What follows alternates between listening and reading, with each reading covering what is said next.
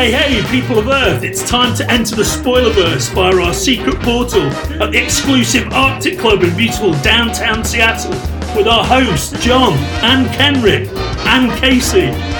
Welcome to Spoiler Country!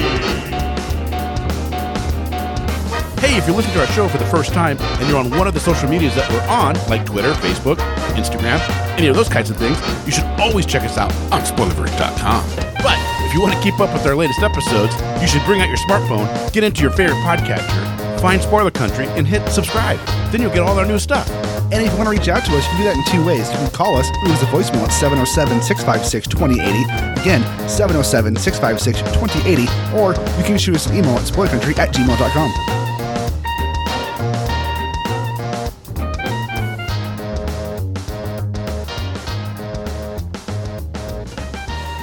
Join the cult of the Spoilerverse and welcome back to Spoiler Country.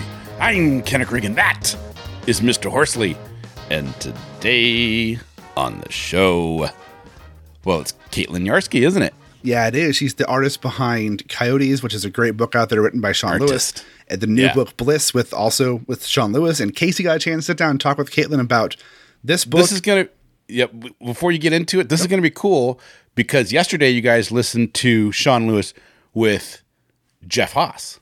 Today Yeah. you get to listen to Caitlin Yarsky with Casey. So you're gonna hear about the same book, but I guarantee you the questions asked and the information that's pulled from these two people are going to be completely different. So yeah, it's great because yesterday talk, we heard Dr. Sean with Jeff. Today is Caitlin with Casey. And tomorrow you can go to your LCS and pick up this book because it releases tomorrow on July 22nd. Nice. So go down there and pick it up. There you guys go. Well, let's sit back and listen.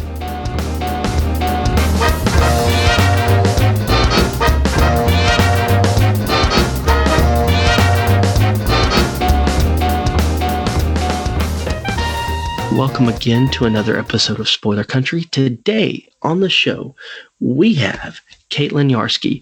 Caitlin is out promoting a new book from Image Comics with Sean Lewis, Bliss. We're going to talk a little bit about Bliss. We're going to talk about video games. We're going to talk about art. Caitlin, how you doing today? you know, probably as, as good as can be, considering the world is turning. Um, Yeah, uh, like what is your? How are you in today's modern hellscape? Yeah, yeah, not, not great, not great, but it's it's. I mean, much better than most. I mean, I, I have a job still. I'm you know healthy, so I can't really, you know, I feel guilty complaining that I'm unhappy when I, I have a lot of concrete things going for me. So I'm I'm I am really lucky, and I'm grateful that I have my job and I have my health and my family's healthy. So Yeah, yeah, and-. The the unhappiness though, I mean, it, it's a it's a shared unhappiness. So don't don't feel Yeah. guilty about that. It's it's one of those things where it's like everybody has a right to be dissatisfied with how things are going right now. Yeah, you feel how you feel, you know. Once that builds up, hopefully something happens with it, and Right. and we we get happy about it because it's changed. So. Speaking, you you were talking about, you know, you, you have a job. You you wear a lot of hats Yeah, I sure because do. you don't just do comic art. No, I do game design too. Also, I just as a heads up, I'm sorry if you ever, if you hear any weird loud music. I'm right outside this kind of busy street in Brooklyn, so you'll sometimes hear people blaring music from their cars. But uh, just a heads It's it's okay if if you hear anything on my end, it's either my my kids going crazy, or my redneck neighbors across the street firing guns off their porch. up. Either way, it, it's harmless, but it's it's loud. yeah. yeah. Yeah, we, we we live in that kind of country. We're like that deep country where Wow. yeah. Also, they they have goats, and after we moved in, if you didn't know this already, a goat when it like screams, like you know, makes a noise, not screams Yeah. like ah, it's terrible, but just like you know, an everyday scream. Mhm. It sounds like a child screaming for dear life. I've seen videos. I haven't actually heard it in real life, but it's pretty It's funny. It's terrifying if you're not used to it. Oh my god. I, I got out of the car and I heard this screaming. Saw both of my kids were okay. I've, I have two little girls that are insane. Yeah. They were fine, but I heard the screaming down the road, so I took off running. Oh my God. and I get, you know, a, about 200 yards down the road, and I hear the noise, and I see through the fence this goat just staring at me, screaming his lungs out, and I'm like, "You little jerk!" Oh my god, that So- must be so. That must be like so stressful because they. It, it's probably like every day or every other day. yeah, you you tune it out after a while. Right. the the redneck neighbors across the street firing their guns at random shit that that's hard to tune out Yeah. But Maybe luckily they do it. off. Yeah These dead burn goats but yeah lu luckily they, they do that at decent hours at least i mean if there's ever a good hour to fire a gun off your porch Yeah. Th- to, to be fair their their porch is not facing my like my house in any direction at all so yeah yeah. Where are they? Where are they pointing those guns? the, it, towards the woods. They Oh. they have they have like targets set up, so you, you'll hear pow and then ding because that that's how they roll. So you don't really go hiking in that area too much, then I'm guessing. No, no, no, no. We they're across the street, luckily, but there are so we're out where there used to be a ton of coal mines, and there are a lot of train tracks that Hmm. grow through the woods, and we'll go down the old um, train track trails and hike down that. It's really cool. That's so cool. Yeah, my kid, my kids love it, and we we built a fairy house at. Oh my uh, god! I want to see so- pictures. I'll have to if if I have any on my phone, I'll I'll, I'll try to send them. We Mhm. did we got like the little gnomes and Mm-hmm. basically like some stuff from like the the crafts the craft shop and just made like a little thing at the base of this tree so it looks like a little fairy house. That's amazing. I love that. It's uh you know it, it kept the girls busy and it was just a fun little afternoon project. So Yeah. But so you do you do video games, you do comics. That that's a lot of like wish lists that people have for for future jobs. Like that's that, those are jobs that, that get people go, when I grow up, I want to do this, and you you did it. So like, wh- what gives? What what came first? Well, games came first. I when I graduated RIT, there was a small game company that was a local company um, run by one of the professors from RIT. So he was hiring students out of school and everything. And my boyfriend at the time was a was like their only designer or one of their only designers. And then he kind of taught me the ropes, and then I got hired. And it was like six people at the time, and then it grew, and now I think it's like forty something people at least. but yeah, I was there for about six years, six and a half years, and I became an art director and yeah we did a lot of nickelodeon games and a lot of disney junior oh, games. Oh, nice. like like a lot of like uh, mobile kids games for tv shows you know? Okay, um, so it wasn't like you know aaa you know i wasn't working on like dark souls or anything but it was uh it was still fun. I like i learned a lot of i mean i learned so much more on that job than i did in school you know? I learned how to animate and i learned a lot about um, composition and typography and color theory and all these things that um, kind of informed some things for comic books when i got into that later So so what what did you carry over from from your your gaming side to comics? Because it, it doesn't seem like those two would would ever really meet. Yeah, I mean, it's it's again, it's mostly just like visual learning kind of stuff. You know, just figuring out like again, composition is really important in games, and it kind of carried over into that, and and and color theory, trying to get make sure things kind of you know uh, the colors work with each other and they're thematic, and you know even gestural stuff. You know, when you when you learn how to animate, you kind of also learn more about how to draw characters and things from a more gestural point of view. So, you know, for example, like in art school, they have gesture drawing classes and things like that, where you only draw like stick figures basically as a live model is posing, you know, 30 seconds at a time, a minute at a time. So you don't have any time to like get any details in. And it's really important to do that because you learn how people move and you learn to focus on the on the movement and the kinetic energy of the character rather than the fine details. So all that stuff definitely helped carry over into comic books and and even you know games have a narrative quality too so you know that that always that that all helped too but i i have i have drawn comics since i was a kid i just didn't do anything with them or, or consider them like a consider it a viable you know, career path. I kind of just I like I did a comic book like a 10 page thing or six page thing for um instead of a college essay, I did a comic. And then Oh, nice. yeah, um and I did a bunch of comics when I was growing up and everything. And then yeah, I mean the Sandman was the was the first big thing that got me into like long form comics. But yeah, it was mostly indie stuff for me. It wasn't really the superhero, you know, kind of genres. It was more like, you know, kind of like Mouse and, you know, Persepolis and things like that. So, but yeah, I got into comics after I quit my job. I decided to go freelance and then I realized I wanted to do comics. And so I kind of did like a 10 page portfolio piece, like a chapter of my own story, and then started kind of shopping it around. So That's so badass. I'm sorry. That that's rad.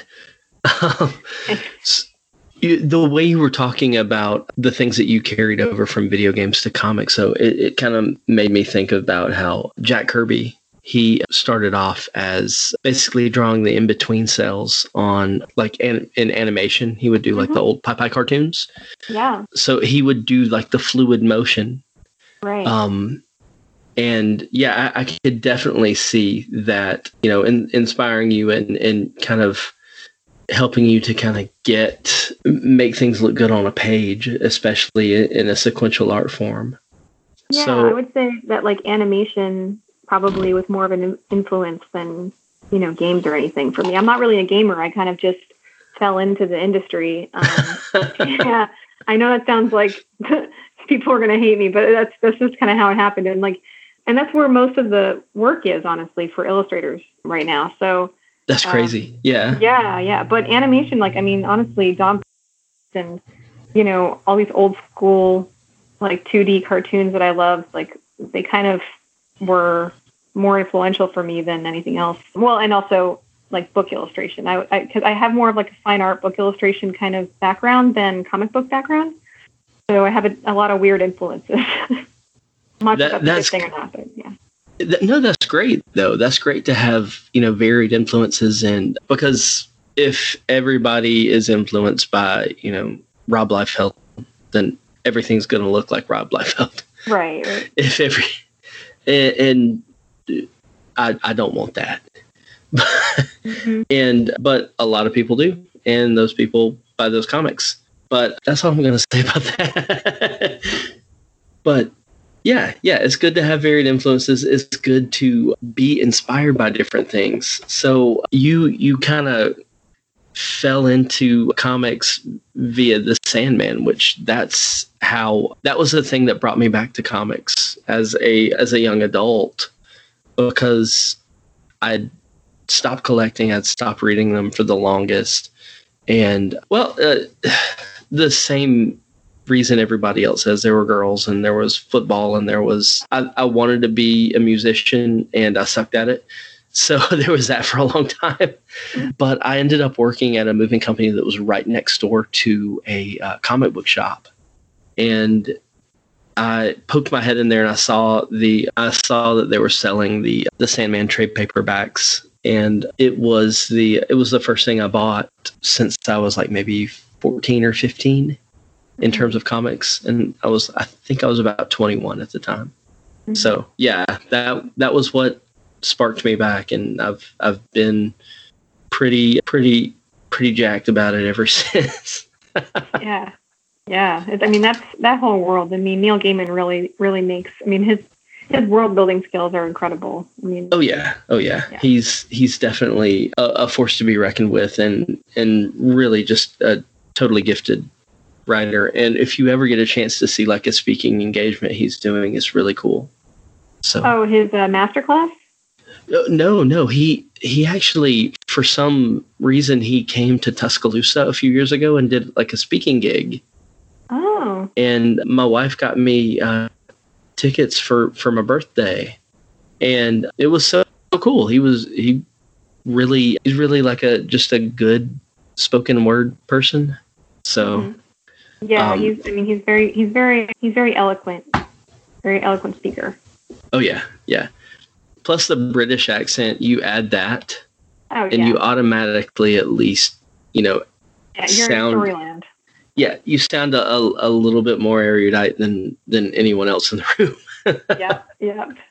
I'm doing a comic right now with with a guy from from London, and Mm. I told him I was like, you you might want to do the the speaking part because that way it doesn't sound like you know if I do the talking, we're both gonna sound like dumbasses. However, Aw. if you do it. There is something just I don't know I don't know if they feel it themselves, but yeah, from our, from our side of things, they they just sound so much more sophisticated than us, don't they? Oh yeah, oh yeah. So you you got into the video games, you became a freelancer, and then then you start doing the comics. What was your first like big hit in terms of like you know feeling like oh I'm doing this? Well, it will it'll have to be the the uh, Coyotes. I mean, that was my first series, and so far my only series that I've completed so far. And yeah, when Image picked it up, it was like, okay, this is the this is this is the big leagues right now. And I guess also probably getting getting an email from Boom Studios to do the Buffy. I did a I wrote and illustrated a short story for Buffy Um, Oh, that's rad. which is like yeah it was like a dream come true because i'm such a buffy fan and then they came back for a, a firefly cover and i was just like over the moon so yeah it just feels like it's it's the right place for me comic I- i mean It's funny. I, I was talking to Adam Tierney not long ago, and he is he's an illustrator, but he he works for WayForward Games.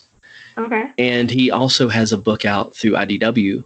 But his last like comic that he did was one of the Buffy spin-offs. I think it was like Spike. So- kidding. Yeah, yeah, he he had a heck of a time doing it too, apparently. yeah i mean i love um jordie bellaire's run right now with buffy it's awesome Yeah, yeah, and that it's really fun seeing just how much more they've added to the that mythos. Yeah. And because I I remember I watched it in high school Mhm. and I thought that's where it would stay after I stopped watching it. But no I mean it's people are still like diehard about it. Yeah it's got like a cult following. Oh yeah. Oh yeah. So y- you you did coyotes.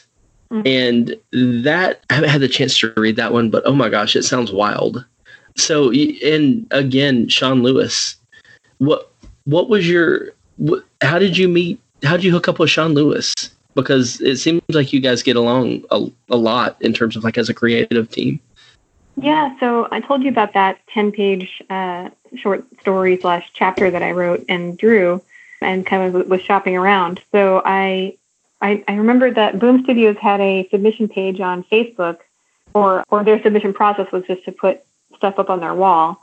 And Sean happened to be looking for artists and uh, didn't know where to look. And I think he, he just kind of stumbled on the Boom Studios wall and was looking through the submissions there and found mine and he liked the style so he emailed me and you know so i read his script and it kind of jived with me and i got back to him and we started working together and it was it's a really organic process between two of us i feel actually kind of spoiled because he's he's just so easy to work with you know and and i get to collaborate on the story too. So i you know i'll we'll talk about story ideas and sometimes i'll edit things or ask him you know what if we do this or so it's just really it's a really cool process. And and also he doesn't even do like panel breakdowns or anything for me. Like he doesn't tell me like what to put in panels or like how things should be on the page. It's just like go for it. It's just like oh wow yeah and so i feel really spoiled because i'm like i don't know how i'm going to work with another writer now because like i love having all that freedom and i and i know that the standard is not is not quite like that. Because I'm looking at Bliss right now. Hmm and the free reign you have on that i mean it's it's really cool that he does it. I i guess it's like marvel bullpen style kind of. It's what what style? They they back in the day because they only had so many writers at marvel back when stan lee was first starting out he would just kind of write out like the basic notes and then say give it to the give it to the artist and let them just basically run wild with the story and then fill in the the dialogue later oh, and they they called that Marvel bullpen style. And oh yeah, yeah. This is kind of different. It's not. There's no notes about anything. It's it's mostly just dialogue. oh wow, That's cool. Yeah. That's so Yeah. cool. Um, so yeah, That's a lot of trust right there too. That's awesome. Yeah, I mean it's it's kind of a trust on both ends. You know, it's like we'll you know we might give each other suggestions on things, but at the end of the day, you know, his training is in writing and my training is in art, and I think we just kind of trust each other to do the best work we can, and so that's that's a great it's a great combination. You know. Oh yeah, yeah. So, can you tell me a little bit about how you developed your style and and where where it came from? Like what what your influences are in, in regards to that? Oh boy, how many how much time do you have? Because I mean, it's my list grows every day. I, I have so many influences from all over the place. I mean, everything from you know Klimt and Egon Schiele to Karla Ortiz, who's a concept artist, to Ian McQue, and these are all non-comic people. Like these are like fine art and illustration and concept art. I And love that though. yeah, and then there's the Matteo Scalera. Obviously, I love him, and Fiona Staples, and oh my God, I love James Harren. I just discovered him a couple years ago, and I just can't get enough of his work. His just he has his everything looks so effortless and so dynamic. So yeah, but I just I I'm influenced. I mean, when I was growing up, it was Brian Froud and Alan Lee who did this old book in the '70s called Faeries. And Alan Lee did old art for Lord of the Rings, and ended up, you know, decades later getting hired to do the concept art for Lord of the Rings movies. And uh, Oh, nice. and Brian Froud was the art director for Labyrinth and The Dark Crystal. Oh, So yeah, that was my stuff growing up, and then um, it kind of branched out into more, you know, fine art and impressionism, and you know, John Singer Sargent and Norman Rockwell, and then you know, all sorts of people. so you did did you go to school for fine arts? I I went to a fine art school when I was in high school to kind of like learn, you know, the basics of like oil painting and figure drawing and you know sculpture and stuff like that. And then when I went to college, I um, majored in illustration. Oh, okay, cool, cool. Yeah, so I'm looking at your artwork right now, and you really have a lot of dynamic pages and a lot of just really gorgeous details. Like I'm looking at the rose window, and in in particular on, on one of the panels, and it's fantastic. So, do you ever just kind of drive yourself crazy go, going into those details?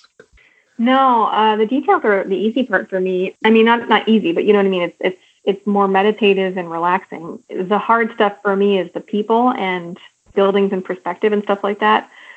I, I like doing people a lot more than I like doing backgrounds. I'll put them most most artists do like. But you're so good at it. You're so good at like I'm looking at the cityscape and it's it's really insane. Really looks good. Thanks. I mean, it's it's one of those things where it's like if you're not confident in something in a specific aspect of what you're doing, you focus harder on that thing instead of avoiding it. You know, so that's why I I kind of go nuts with background sometimes, is because I'm trying to push myself because I don't because I don't feel super confident with it. So I, I do a lot of reference. I find a lot of reference to in, inspire me. And there's a lot of stuff on like Pinterest, for example, like of like environment concept art and stuff that's really cool, or backgrounds from animated movies that I really love. Like there's a director Sylvain Chomet. He's a French uh, director who does like uh, Triplets of Belleville and The Illusionist, and those backgrounds are so beautiful and they're like sketchy and like I don't really like straight lines. So he does all his buildings and like and and architecture is kind of like has like an organic kind of wobbly quality to it, but it's also like really warm. So I try to kind of emulate that style with the background. So yeah, I just kind of I try to I try to push the backgrounds because I I know I don't it, it's not my thing. I hear you, and I can definitely see the kind of more ar- organic architecture a little bit, Mhm. uh, rather than just. And you could tell when people just live and die by the the ruler. yeah, because that's it- too.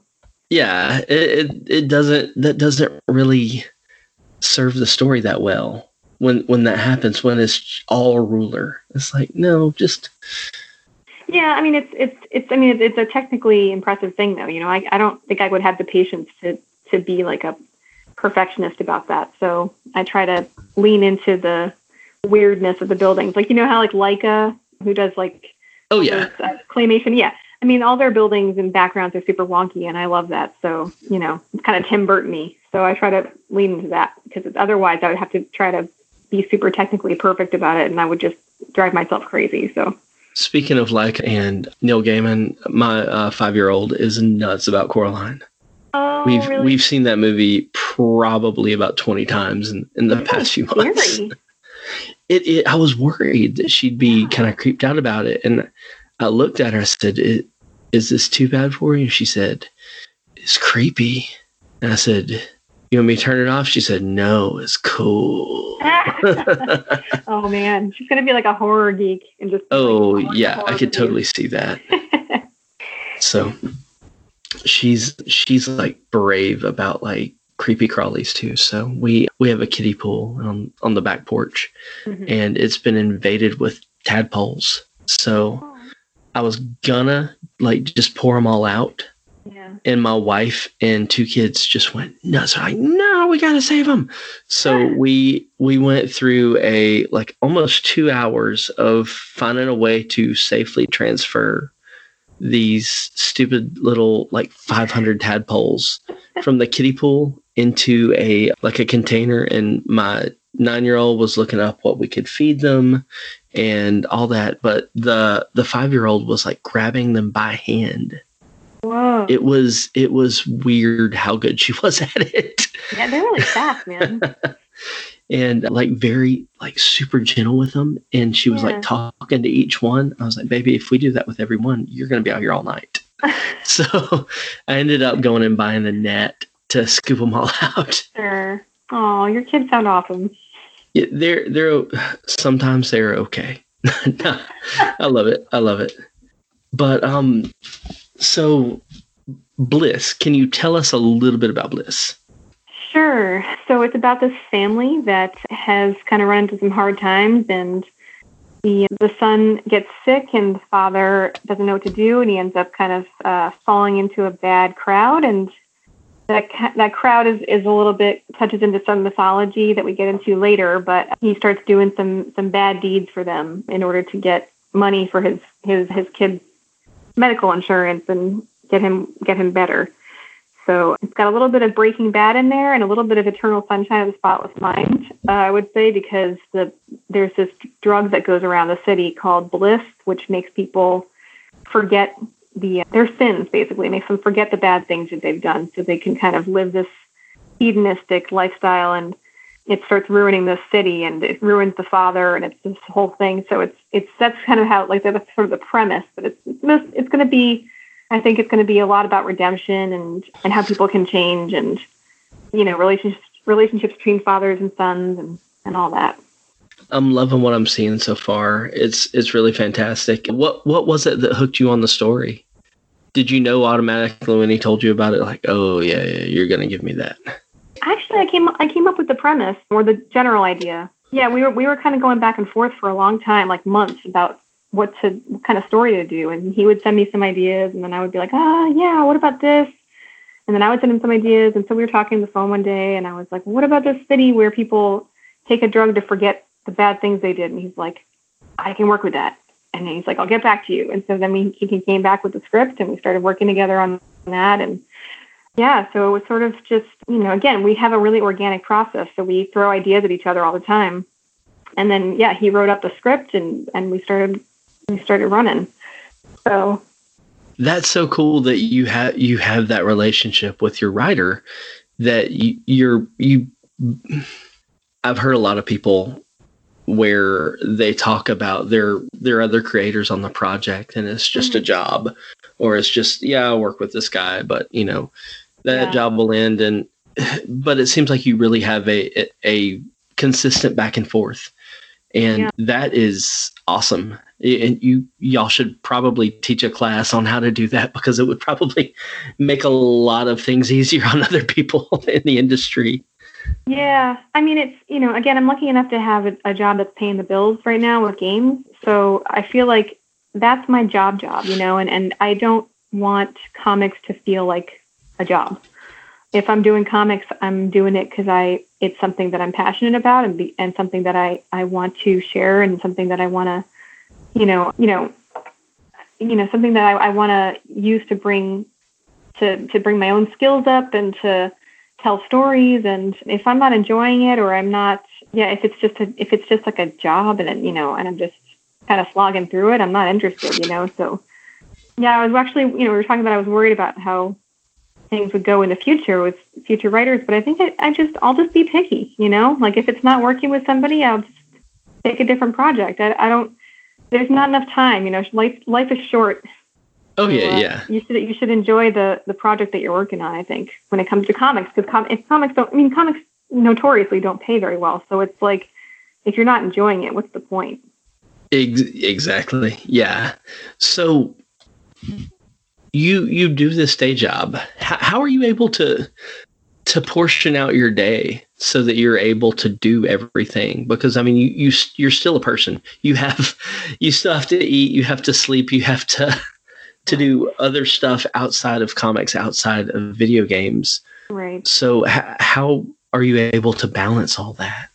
So I'll be honest, it's not the it's not the healthiest lifestyle. I don't have much of a life outside of my work right now. You know, Uh, I when I was living in Rochester, I, I would spend time with some friends, but you know, actually a lot of my friends are in comics, so we would work together or have like, you know, that's how we would socialize is we'd be working together, which was really nice actually. We'd have like, you know, work days, like work hangs, what we call them. And uh, they'd work on their project, we'd, I'd work on my project, and you know we'd have conversations in between or have a meal or whatever. So that was really nice. Since moving to New York, I haven't really had that, and I kind of miss it. But that's that's pretty much it. Like you know, socializing with other people who do the kind of work I do has been as close as I can get to like a social life.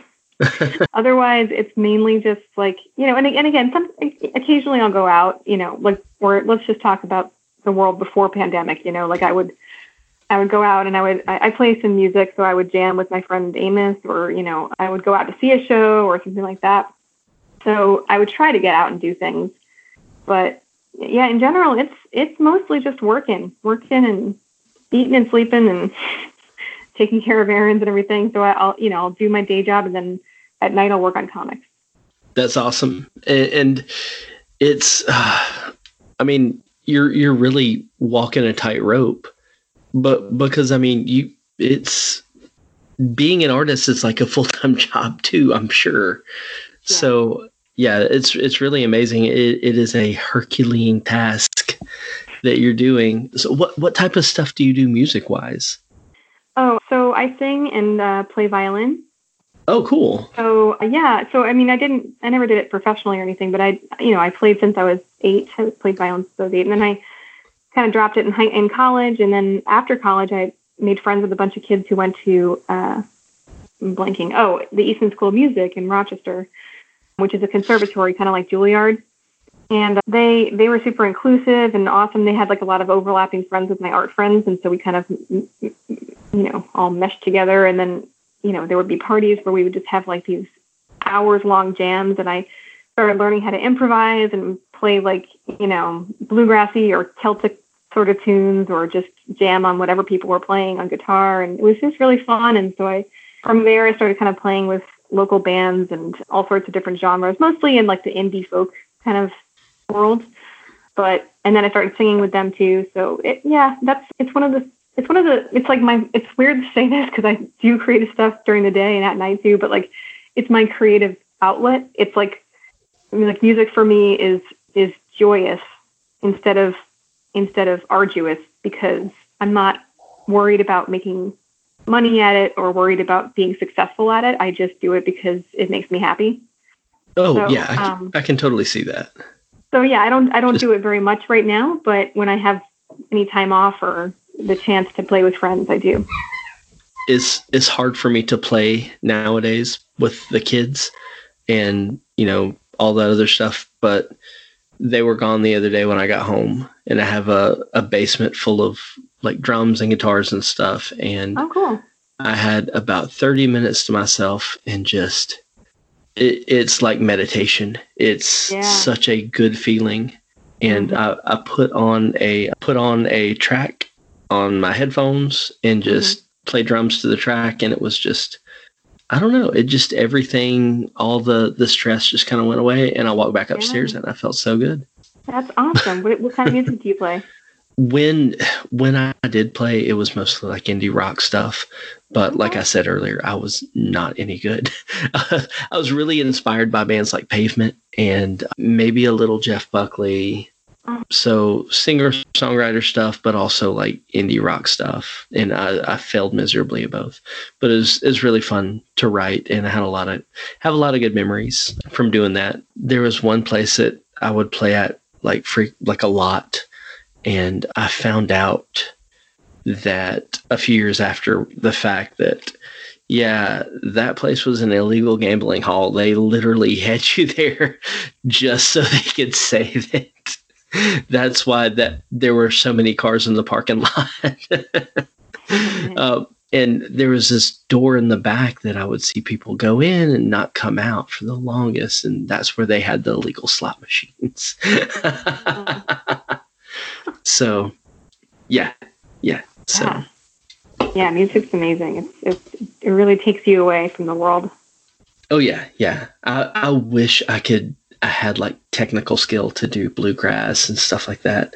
I learned how to play by ear. So when I did play, I mostly played uh, guitar and a little bit of mandolin. But Mhm. like I said, not very technically skilled. I, but uh, yeah, it's Playing by ear is a, is a whole skill unto itself. You know, there's a lot of people who play like sheet music their whole life, and when it comes to jamming or improvising, they they kind of they're kind of deers in the headlights until they kind of you know rewire themselves to listen and and play with they're feeling or play or play by ear. You know, it's actually a Yeah. different. It's like a, it's like learning a different instrument almost. Yeah, well, well, it made me think about that earlier when you were talking about it because that's your you were trained in violin as a kid, and then you learned how to kind of freestyle it as you know as you got older, and Yeah. it's it is quite different. Very different. It's actually it really felt like I was starting over. It, it's so it, it's it's thinking with a different part of your brain. Mhm. Did did that kind of does being able to do that kind of help you out in regards to like your artwork?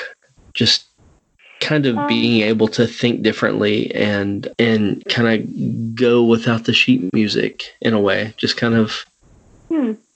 Yeah, I never really thought about it that way, but I, I'm sure it has. I mean, music is again one of those things that weirdly has influenced me in in in art as well, and I'm sure it's informed, you know, style and everything. Especially like I have a very specific kind of thing that I like. I listen to a lot of like singer songwriters myself, and you know, Tom Waits and Leonard Cohen and people like that will have like a they have a very specific feel and vibe to them, and I think that's definitely inspired you know my style almost as much as any artist has I went through a Nick Cave phase a Oh, few yeah. years ago, and it, it definitely because I would listen to him while I was writing.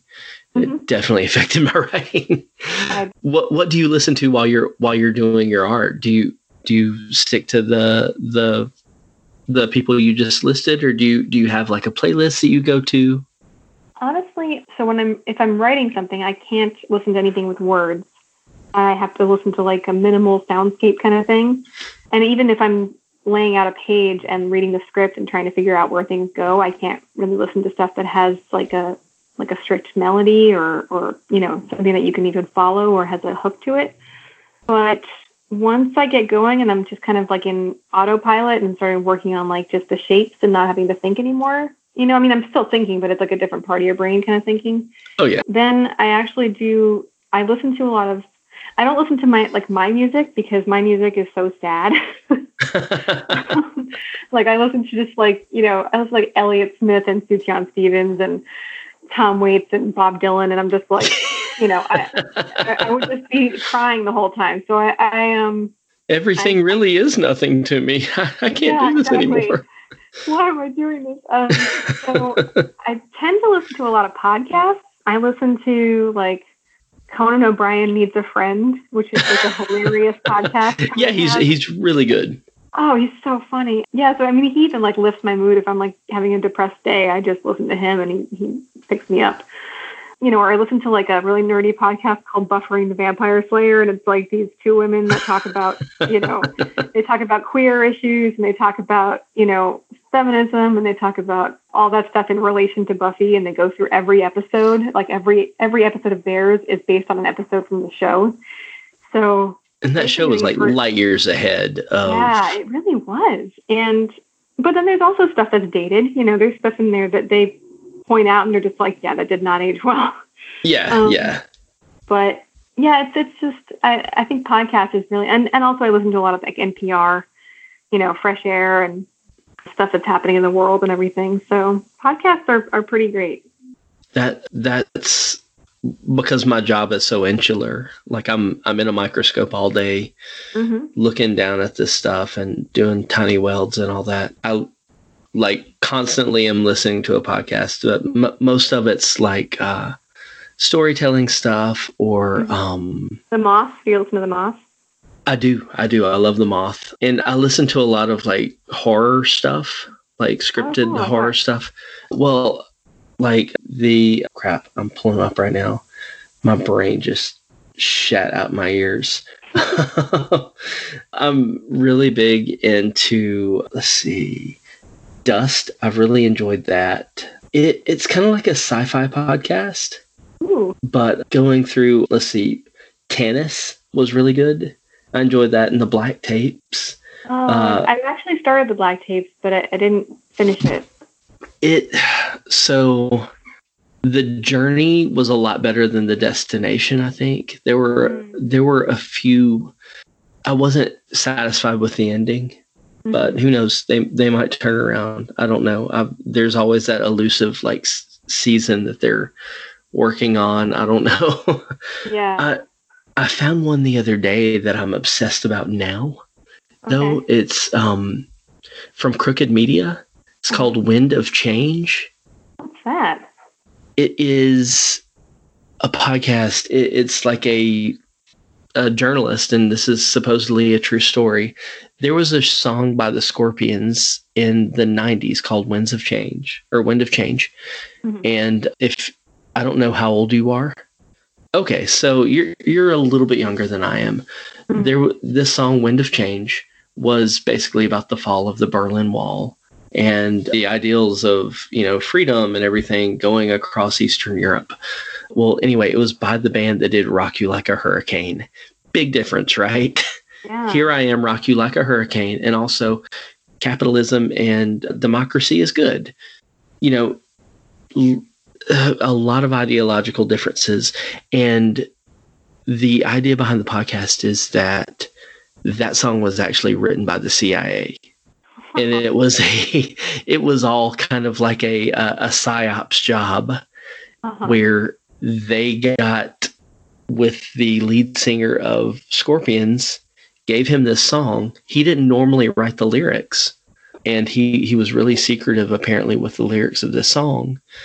They gave him the song, and it turned into this huge hit and kind of like an anthem of the time over there especially and they're trying to find out if it was actually written by the CIA and there's a lot of like convincing evidence that it was Cool. but um like their manager was got really in bad trouble for a ton of like illegal drugs coming into the country and everybody that was in on that operation ended up doing a ton of prison time except for him he went on to do a a huge rock show in Berlin and it was part of like a like bringing America freedom and all that over there to to Russia to give them a taste of our like ideals and stuff.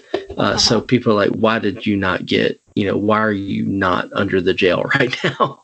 Yeah. So it it's it's fascinating. It's really crazy. But yeah, that I listen to that dumb stuff.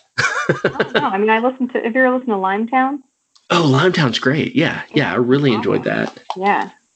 also i don't know if you heard it there was there was a, a podcast called s town Oh yeah. that is about 20 minutes away from my house so No yeah yeah so all those people in like i know people that are, know people in that That show was an amazing podcast. it was it was fascinating it really was that dude was off his rocker but really off. the holy but smokes. Really interesting. oh yeah, yeah. And it's crazy. I, I I used to know a horologist, and he also was kind of loopy. So I don't know if it goes with the job. Maybe. But yeah, yeah. I'm sorry. We're talking comedy. No, no worries. so is is there anybody right now that's just really blowing your mind in terms of like comics, stuff like that? Um, yeah, I mean, I, I think right now my, my favorite person is, is James Harren. I can't get I can't get enough of his work. I don't know if you've ever read his or like seen his work, but he does like Rumble and he does some BPRD. But you should check him out because he's a master. He's he's like one of those they call him um, an artist artist, you know, like every artist I know who works in comics is like in love with him. And it's it's his work is just so it's so fluid, you know. It it looks like it's animated, but it's static. You know, it's incredible. It's just it just really it's just like really alive on the page, and it, it's making me push myself harder to kind of get that that feeling, you know, so that doesn't feel, you know, my work can sometimes feel a little bit stiff or a little bit static, I think, and so I try to push it to be more kinetic. So, yeah, So he's my favorite right now. Okay, that that's awesome, and it, it's it's cool that you still get enjoyment out of other people doing the craft, and because I, I see some people that get kind of like, well, I don't really read comics anymore. Uh, like dated, yeah, yeah. yeah, I mean, yeah, I'm, I'm still pretty. I'm still kind of a noob. I mean, I only got into comics like five years ago, so that's um, awesome.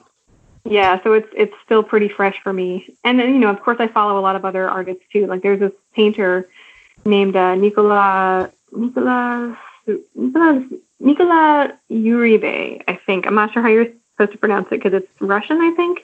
But I follow him on Instagram, and he is another one of those. He's just a master painter. He's like a he's like a modern day Lucian Freud, and I I look at his work and I just try to I try to learn from it because you know I like doing the covers in oil paint if I can. Your covers are fantastic. Oh my gosh. Thank You. So, So- yeah, go ahead. Oh well, I, I was gonna ask, like craft wise, is this mostly done digitally, or uh, do you do you you know mix it up? How, how do you how do you go about producing this? It's a mix. So for Bliss, what I'm trying to do is like I mean I started comics all digitally, and then I started trying to push myself to do traditional stuff. So I I right now with Bliss, I'm trying to do most of the pages. The way I do it is I I'll sketch it out as um, detailed as I want on my Wacom on digitally, and then I'll print it out really really light, and then I will ink over that so that I kind of have like a base to go off of without ruining ruining the paper with like tons of of sketching and erasing. And that way I'll have like a final inked page at the end of the day. And then for covers, you know, I try to do oil paintings on canvas or on board. Nice, nice. Yeah, your your your cover style is really fantastic. And it I mean it adds so much to the just it it, it looks like a fine art piece. Your coyote cover specifically, I was blown away by. Yeah, I mean it's, it's sort of just like I want I, I miss painting, you know, and that and Oh, so for I real? yeah, I miss painting, and so I get to kind of like, you know, that's my treat. Is at the end of the series or end of whatever I'm working on, I get to kind of do a, a cover, you know, because I I was I was trained traditionally and trained in a lot of fine art stuff, so I I kind of it's like oh well this is our series and I get to do whatever I want. So Yeah. I used I used to complain uh, when I was first learning about comics that that the covers were a different style than the interiors, and I thought it was like false advertising. And I, I think that's probably still true, but I don't really care anymore. I'm just like, you know what, I I want to paint what I want to paint, so I'm just going to do my own covers, uh, whatever style I want. Well, I, I remember as a kid seeing a, a Ghost Rider cover by Texeira, Mark Mhm. Texeira, I think is how you pronounce his name, and just being blown away by it because it was, I think it was like oil, oil paints on it, and it was just really just a crazy style, and it sold me on that comic, and I was there every month for that comic Yeah, at the spinner rack just by you know one cover alone. I was like, holy crap, this yeah, is it. I mean, I saw recently. I saw. Uh, I think his name is Jason Shawn Alexander. I he does these huge paintings. I think they're oil, and they're beautiful. And the first one I saw of his was a Spawn cover, and it was this African American woman, and it was just her face, and she had like blood all over her face, and it was like really detailed, and, but like kind of raw looking, and it was so gorgeous. And I was like, wow. So I follow him now, and you know, yeah, just because of his covers, and you know, like Bill Sienkiewicz is obviously amazing, and Oh yeah, yeah. Sienkiewicz. you know, Joshua Mid- Joshua Middleton is like out of control, amazing, and I just I want one of his pieces so badly. He does he does a really beautiful delirium piece that I, I think was actually like a like a Comic Con commission or something that he did. So I don't think there's any way to get like a print of it, but it's so pretty. So, when you do, like, have you been selling your art as you go for because you do it all by hand? Because that is something that a lot of creators like to do at conventions and stuff.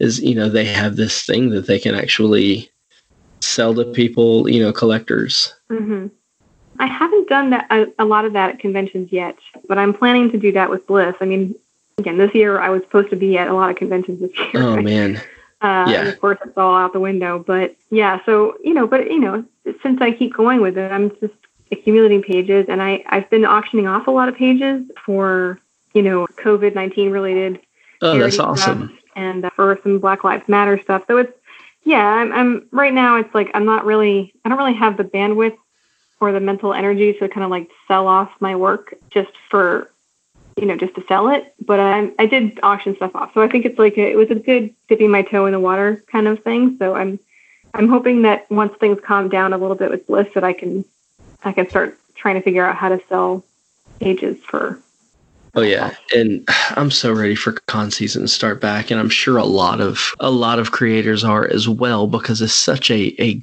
good thing to to meet your peers and be able to do all that. But oh my goodness, we got to get this stuff under wraps yeah. first. I mean, we are such introverts, all of us. It's like we're all like just sitting in our little boxes, doing our work all day, every day, going insane. And so, like, Comic Con is, is is an amazing, beautiful thing because we all get to get together and commiserate and talk about the industry. Over like, it's such a niche thing, you know, that it's it's so cathartic and and great to have like that solidarity and be able to talk about what you're working on all the time and I really miss it. So, do you have any? I'm, guessing they're kind of still up in the air, even into the fall. So, if you have anything coming up, by all means, let us know, and we will will signal boost it as much as we can over our social media stuff. I really enjoyed talking to you. Oh, you too. Thanks a lot. What one thing I always ask before, you know, as we're winding down, Mhm. comics, you know, there it, there's no comics industry unless there are comic shops. The direct market, you know, cannot exist without comic shops. Do you have one that you go to? Do you have one you want to shout out? Yeah, my boys over at Comics Etc. Uh, up in Rochester in upstate New York. It's the comic shop that sold my my little ten page story that I did before I was published by anybody. They had like copies of it on, on their front desk and That's awesome. Yeah, and they invited me to the local con, and I got to hang out with all the local comic book artists, and they were just like, and, and they've always, you know, given me a shout out and promoted my work. They just, they're the best.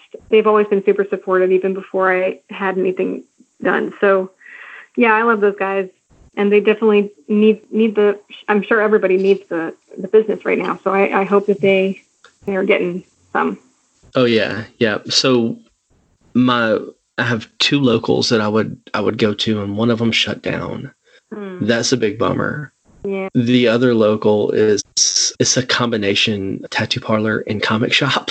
Oh wow. And I think I think they're doing okay. I haven't been able to go by there because my work hours have been crazy lately.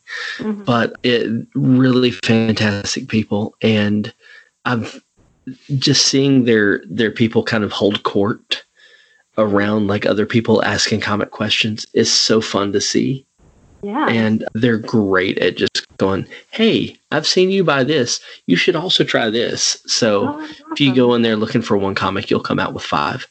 They're That's the great. Best. Yeah. And they probably get people who aren't into comics at all and into comics because they, you know they have a tattoo shop. Oh yeah, Yeah, and We're there. it, it's it's cool when you have a place like that, and, and I'm sure the comics etc. Et cetera. I'm sure those people are also really good at just kind of getting people excited about different things and going like, oh hey, today we're all crazy about you know what this cartoon show, and we're gonna talk about that, and you guys come over here and we'll we'll chat about it.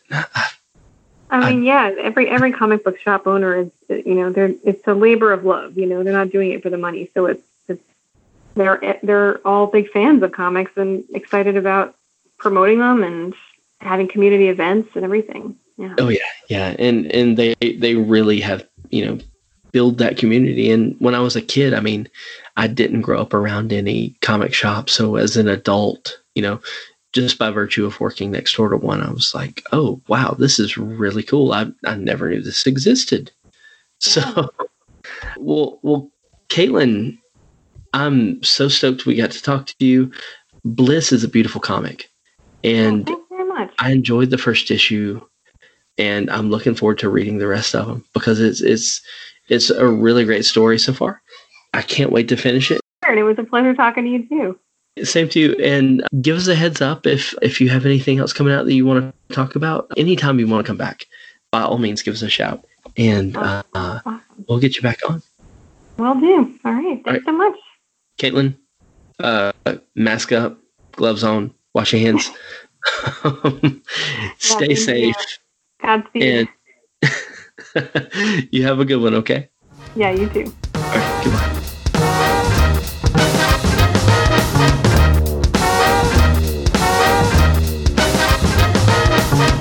Okay, start laughing. It was, and and Just back. you totally ignored me. What'd you what you want to Nothing. say? nothing. It's, it's ruined now. You can't even go back to it. Ugh, can't you do don't it. listen to me. Oh, what's that? Did I tell you that that T and I have an idea? We want to go on vacation, and she's gonna act like she's blind, and I'm gonna act like I'm deaf, Oh and god, then just try to interact at places. dude. So when I was younger, and by younger I mean like in the last twenty years, but I won't I won't specify more than Okay, that. so six months Um, ago. last night. No. So like there's it, when I was in high school too, I would I would Mm-hmm. take a shower and like close my eyes and try to shower fully like but where I can't You're- see. right. Just to see what it's like to shower without being able to see what Right. I'm doing. Do you know I almost fell so many times doing that? but it, I mean it was it, it was kind of cool to, to try to try and use your other senses to see what you can figure out to see what somebody who is blind goes through. But it was it's actually really difficult to try and shower without looking at Oh, anything. that's hilarious. Yeah. That's hilarious. you should try sometime. It's fun. Sure, I probably have done it. Right. I mean, it's just something you know. And then a big brown shark came. All right, so What? Every time you start talking about people showers or baths or things that people do in the showers and bath, I instantly go back to being 12 years old and hearing Eddie Murphy's Delirious for the first time. And he talks Oh, about Yeah. taking a bath with his brother, and then things happen, and that's one of the songs that he sings during Big, the. the big brown shark. Yeah. Yeah, yeah, Yeah. got it. So got it. we'll just leave it at that. Anyways, so, what do you think of the interview with uh, Casey and Uh, I thought it was great. I mean, Casey is always uh, very uh, open. And well, he, he's not. He makes people open. Let's put it that way. You know what I mean? He opens people. he sets up. people at ease with his smooth Yeah, NPR he opens people up, and I think uh, they're Yeah. comfortable. but not with the razor. Right. Well, as far as we know, This is true. As far as we know, Casey does not open anybody up with the razor. right? That's right. But So, always great. Caitlin seems she seems like a super person, and I can't wait. she's a fantastic artist, Yeah. man. See, her art is so so damn good. I'm super Why- jealous of You her know what? It's, it's so funny. We had this conversation not too long ago. Why are pencilers called artists and writers writer and you know uh, inkers they spec- specify inkers and letters letters when I contend it's all part of the art and they're all artists in their own right, but it's only the They are. That when someone goes Well- who's the artist, you automatically think who the penciler was. True, true. Now, in, in in in the credits of a comic book, it's not that way. So if you cre- if you're if you're credited as the artist in a comic book, what that means is that you did the penciling, the inking, and the coloring all by yourself, right? So if you're the artist of a comic book and that's where you're credited, the weird, right? It means you did, did all three. But if, but if you do say, you know, who was the artist on, you know, on the the X Men series in the '90s, you say, oh, that was Jim Right. Lee, but he was the penciler. Scott Williams was the inker. And Right, but I you don't, who's ever think that way. I mean, when you're talking face to face, when you're Yeah. having a conversation, and you say, "Oh, who was the artist that that created, you know, X Men, or did, you know, Right. whatever one you want to pick a comic book from any time," you will automatically say who the penciler is. Exactly. That's odd, right? I don't. I don't know why. That's a, I, think- that's a, a good conversation for us to take into another Yeah. episode and do a full conversation about what what makes an artist and why why do we determine what why do we determine that just the penciler is the artist versus the whole go. team? If you guys have an idea of why people have that that thought process, let us know. Yeah, we'd love to incorporate that into our go. episode. All right, guys. I hope you enjoyed that. If you want to hear more conversations with Casey, more conversation with Jeff Haas, more conversation with myself, Kenric, or more conversation with Johnny Horsley, then Nobody go that. over to spoilerverse.com and check out our back issues for Spoiler Country. There's a ton. And we have a lot of other podcasts that are hosted there that have amazing content in their own right. And I would implore you to go check it all out. I do, I do, and why, I do as well. And then while you're there, click on that store link. Go to our TeePublic store, pick up a T-shirt, a hoodie, a face mask, a sticker, a coffee cup, or whatever. And you know, one, you'll be awesome. Everybody will love you. I mean, I was I'm at my mom's house right now, and my nephew, who is 12, is wearing a "Open the Mind and Read More" shirt, and he looks super cool in it. So you could be super cool like my 12 year old nephew. And uh, because everybody wants, everybody's goal is to look as cool as a 12 year old boy. I know this. So do that. And when you do that, we get a dollar or two here or there, depending upon what you buy, which helps us pay the, the bills for the hosting, for uh, all the stuff that we, we do, because we all pay that out of pocket and to provide, provide all of you with a free, awesome service of what is, you know, the pop culture stuff that we talk about in our interviews, all on spoilerverse.com. Everything there is free of charge. And so if you do want to help us out because you're awesome, and I know you're awesome, you go to that store link and you buy You something. guys go. All right. We're out. We're out. What if we just ended it right there? We're out. hey, we're out. Click. nah, we got to do the oceans of podcasts. We are Cthulhu compels you to do. Open the mind